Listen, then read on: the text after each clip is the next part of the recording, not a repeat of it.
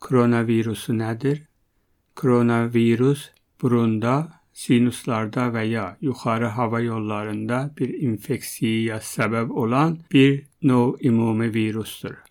Koronavirusların əksəriyyəti təhlükəli deyil. Koronavirus ilk dəfə 1960-cı illərdə təsbit edildi, ancaq hardan gəldiklərini bilmirik. Adları tac kimi formalarından alınır. Koronavirus həm heyvanlarda, həm də insanlara yoxula bilər. Bəzi növ koronaviruslar təhlükəli ola bilər. İlk dəfə 2012-ci ildə ortaya çıxan Orta Şərqdə, məxsusən Səudiyyə Ərəbistanında göründü və təxminən 858 adamı öldürdü. Çində 2019-cu ilin dekabr ayında baş vermiş bir hadisədən sonra Ümumdünya Səhiyyə Təşkilatı yeni bir növ koronavirusu ki adını qoydu 2019 NCOV. Demək olar ki, hər kəs həyatında ən azı bir dəfə koronavirus infeksiyası alır, çox güman ki, uşaq vaxtı. Koronaviruslar payızda və qışda daha çox görülür Lakin hər kəs istənilən vaxt koronavirus infeksiyası tuta bilər. Koronavirusun inkubasiya müddəti 2 ta 14 gündür. Ortalıq 5,2 gün.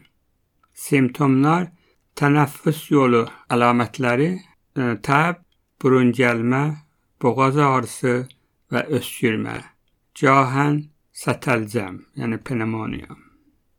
Koronavirus infeksiyası aşağı tənəffüs yollarına, yəni autiyerə yayılarsa, yaşlı, ürək xəstəliyi olan və ya zəiflənmiş immun sistemi olan insanlarda sətəlcəmə səbəb ola bilər.